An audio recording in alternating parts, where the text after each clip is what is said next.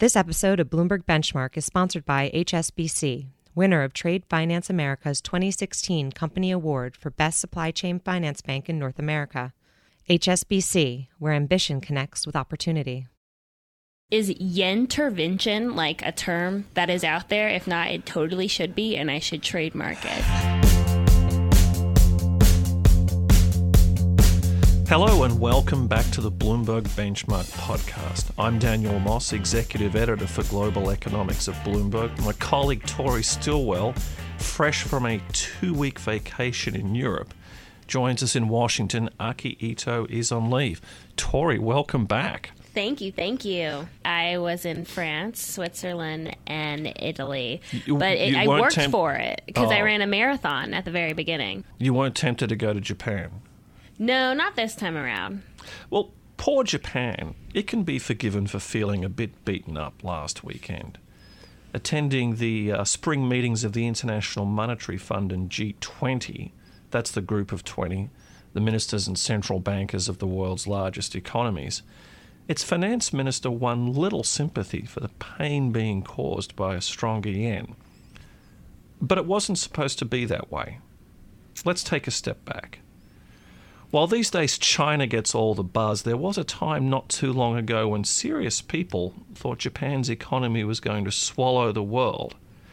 It was once the world's second largest economy, by a long way, and it still matters as the world's third largest economy, a major American ally, and an anchor of security in the post World War II Pacific. That's right. But ever since a stock and property market bubble burst in the early 1990s, authorities there have been experimenting with ultra low interest rates, bond purchases, and fiscal expansion. The Bank of Japan was actually a pioneer of quantitative easing, subsequently adopted by most major economies, including here in the US. And yet it's stuck, or worse. A bold effort at reflation by Prime Minister Shinzo Abe and Bank of Japan Governor Haruhiko Kuroda got off to a promising start, but appears to have stalled. Not only is the yen doing the opposite of what it should be doing, but the IMF forecasts the economy will probably shrink this year. Thanks for nothing. Well, let's let's unpack that for just a second. So we're saying that the yen is doing the opposite of what it should be doing. So the economy is isn't doing great; it's struggling, uh, and yet the yen is strengthening. Is that right? Yes, and it's strengthening, you know, even though they've really thrown the kitchen sink uh, at the economy as far as monetary policy is concerned. So joining us on the phone to help us make sense of all of this from Tokyo. After just returning from the IMF meetings is Bloomberg's Toru Fujioka. Toru, you travel a lot with the finance minister, and you were actually in DC with him this weekend. How's your uh, How's your jet lag hanging up? Oh, the jet lag is still there, but you know it's getting better. Good. So thanks, thanks for having me today. Of course. Thanks for joining us. So, um, so this did not sound. It was a happy meeting here in Washington with all these finance ministers, and at this point, several years into Abenomics and Kurodanomics, the place was supposed to be flying. Japan was supposed to be doing a lot better. What gives? Yeah, I mean that's right. Uh, Japan policymakers haven't had much good news recently. Just to give you an idea, uh, Japan's economy contracted in the final quarter of last year, and some economists see a good chance of another contraction from January to March. At the same time, as you pointed out, the yen is strengthening, reversing a weakening trend in the past few years since Prime Minister Abe came to power. I mean, that's a big concern for policymakers because overall it squeezes Japanese corporate profits, makes them cautious about investment and raising wages, so that stopping the economic budget cycle. So that's why Japanese Finance Minister Taro Aso tried hard to get some sympathy from G20 last weekend. He told at the G20 dinner that uh, disorderly or excessive currency movements are undesirable. And at one-on-one meeting with U.S. Treasury Secretary Jack Lew, he said he has a deep concern with recent yen appreciation and repeated disorderly currency movements are undesirable. It's unusual for Japanese finance minister to express his concern on foreign exchange markets in this explicit way. But what happened was within 24 hours after Aso spoke to reporters, Jack Lew said Japan needs to boost domestic demand, and markets are moving orderly despite recent yen gains. That indicated a clear difference with ASO, and thus investors took it as a big no-no from the U.S. for Japan to intervene in markets, even if it wants it. A frustrating moment for Japanese officials, clearly. What about the decline in oil, Toru? That was supposed to be a good thing, but that really hurt the efforts to reflate the economy.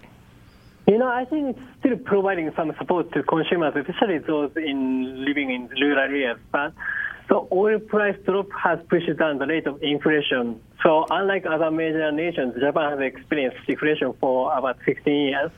So the prolonged deflation has a big risk for Japanese companies, households to keep their deflationary mindset. I want to also put a put this in context a little bit. So when we're talking about the strengthening yen, um, if we're comparing it to the dollar, it's up just about 10% this year and that's the second most of most of the major currencies in the world that seems like quite a significant move but how does that compare to years past up until this year, I think since service started, uh, yen weakened 20% or 30%. So, so this could be just yeah, some unwinding of that then. Yeah, that's true. That's true. But uh, if you think about where Japan started, it start, it went up to like 75.35, and companies are really struggling with the level. That has improved, but uh, companies, it's better for now. Companies have a weaker yen. And yet, life in Japan is still pretty comfortable.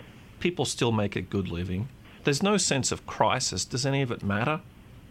In the short term, yes. I mean, like, I that's probably why we haven't had major changes in the economic policies. But uh, in the long term, that's going to be a concern. And who knows what's going to happen with if uh, if Japan continues to have a deflation and while we have uh, world's debt, uh, world's biggest debt burden. Well, Toru, it's been great you could join us so soon after arriving home. Get some All rest. Right, thank you. thank you.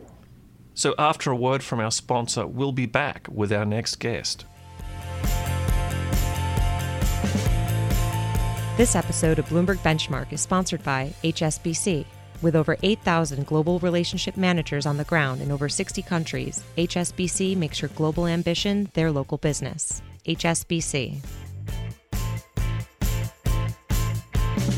Well, our next guest is also no stranger to Japan or Japanese economics. Jeff Young, you've been following the country for a couple of decades, including a stint as chief economist at Citigroup in Tokyo. You now have your own firm called DeepMacro. It's great you could join us.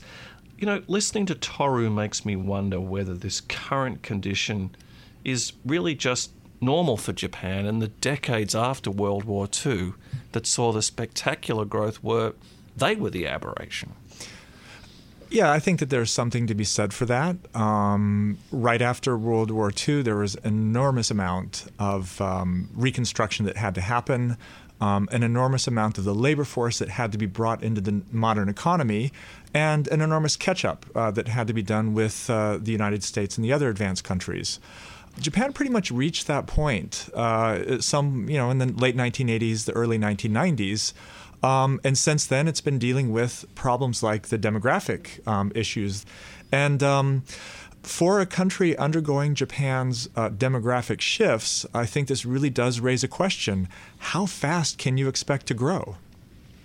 Right, but many other countries are also facing huge demographic issues that will catch up with them sooner or later. And yet, Japan really does seem to be mired in this environment where they can't get inflation to pick up no matter what they do, uh, where the economy is starting to struggle and is obviously. Uh, creating concern out there. I mean, is this something unique to Japan though that that no matter what they try to do, they just can't get it going like they want? Well, I think that there's a, a couple things to point out. You're entirely correct that there are many countries um, who have uh, similar demographics, at least uh, looking forward.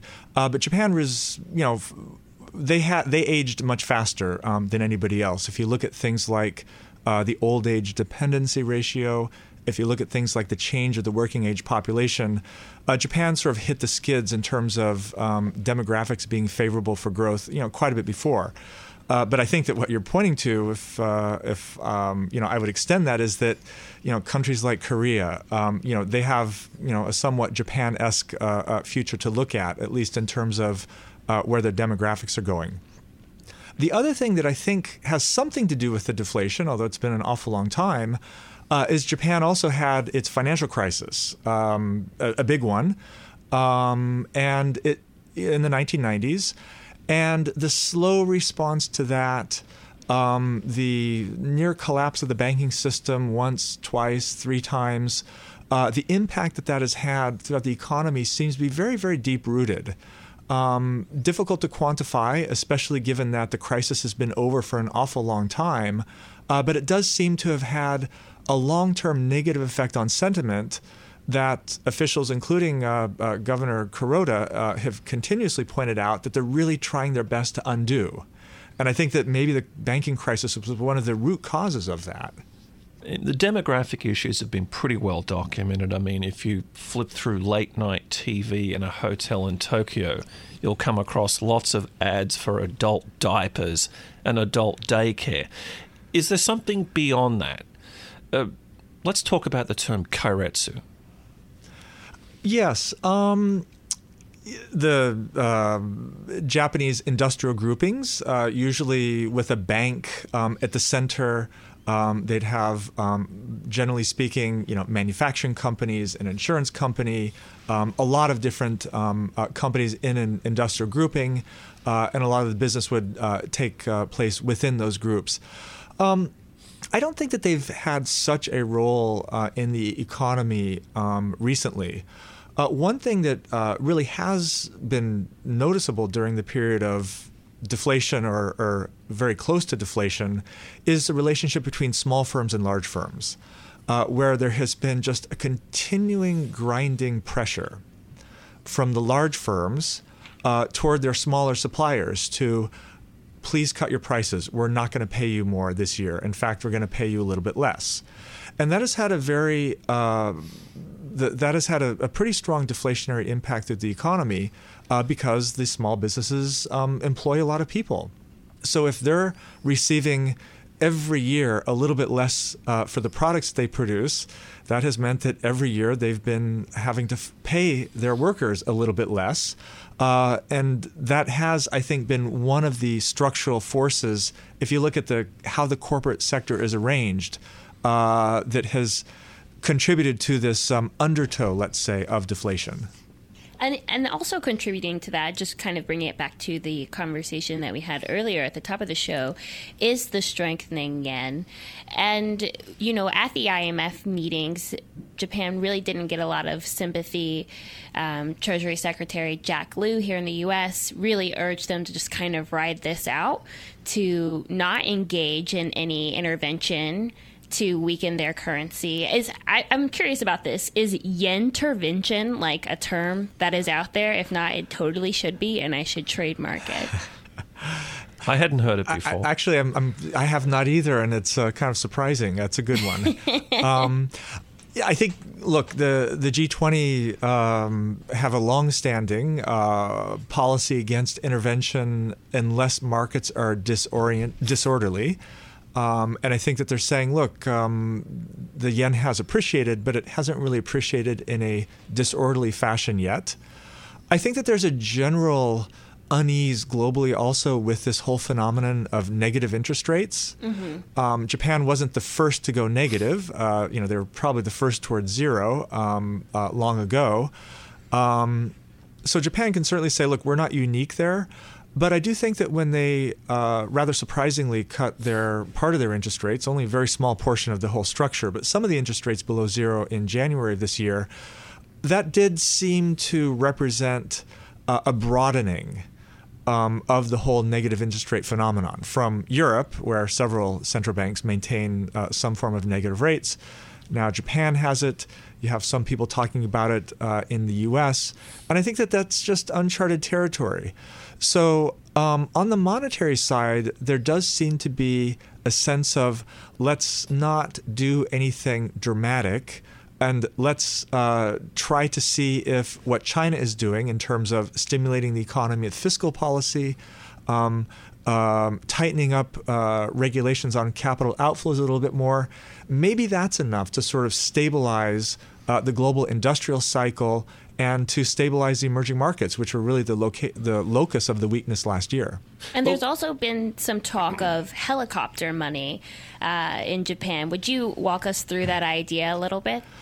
Sure. Um, it really is basically a tax cut or fiscal spending that is financed by the central bank uh, rather than the government issuing debt. So, another one of these very unorthodox measures. Yes, I think so. And you could argue that Japan has implicitly done this before.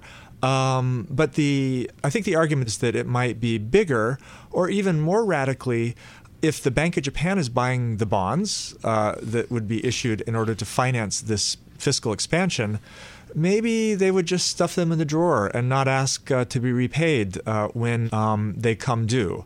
This would be a true monetization. Um, I don't think that Japan is there, uh, but there has been some talk of that. And I think that there's a very important distinction uh, between the circumstances in which perhaps helicopter money is appropriate and the circumstances that uh, that Japan faces right now. You know, Jeff and Tori, it feels like there's a real element of tragedy to this.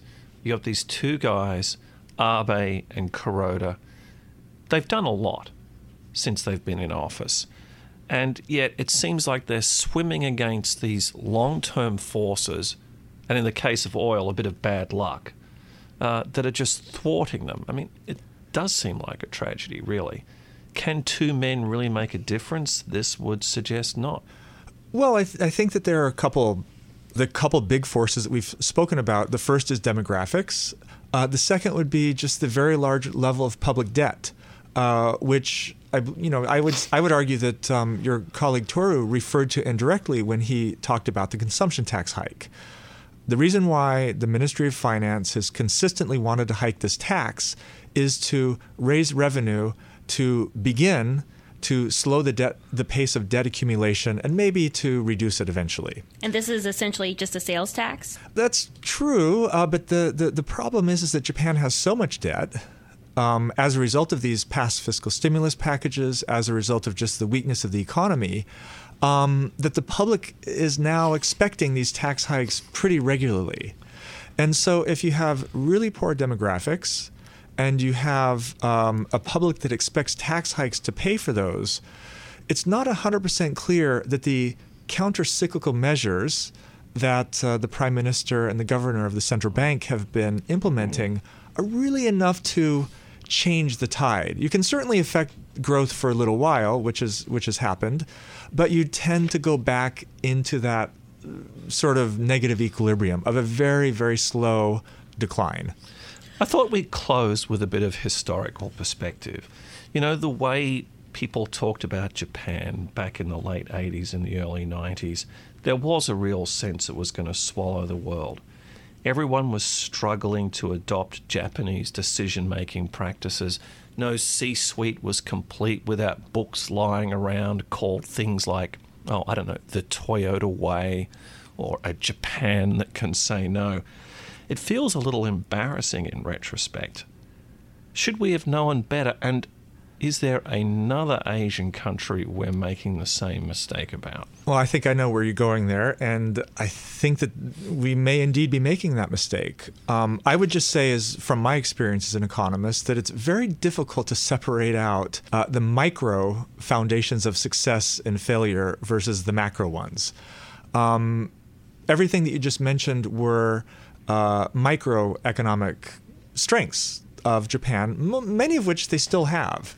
Uh, and as you pointed out, you know there are some very good firms. It's a great place to live now, especially given that it's not as expensive as it used to be. Uh, but if you have too much debt, um, and if you have a banking crisis, um, and then you compound that with the demographics, the best corporate sector in the world is going to have trouble growing. And with respect to China, uh, perhaps that uh, question is becoming a legitimate one. Clearly, there are a lot of good Chinese companies. There's obviously a very vibrant, uh, I don't know if, what the right word is, acquisitive, capitalistic ethic, a real growth ethic out there. But if China continues to accumulate debt at the rate that it has been, um, will that become as big of a constraint on growth as it has in Japan? I think as a macroeconomist, I'd have to say it might. Well, Jeff, we could talk about this for quite a while, but we've got to wrap it up. Thanks for sharing your perspective with us. And thanks to all of you for listening to Bloomberg Benchmark. We'll be back next week. Until then, you can find us on the Bloomberg Terminal and Bloomberg.com, as well as iTunes, Pocket Cast, Stitcher, and Google Play. And while you're there, take a minute to rate and review the show so more listeners can find us. And feel free to let us know what you thought of the show. As always, we are available and active on Twitter. I'm at Tori Stilwell, and Dan is at Daniel Moss DC. Jeff, do you have a Twitter? Yes, I'm looking at it right now on Jeff's business card. It's at DeepMacro. We'll see you next week.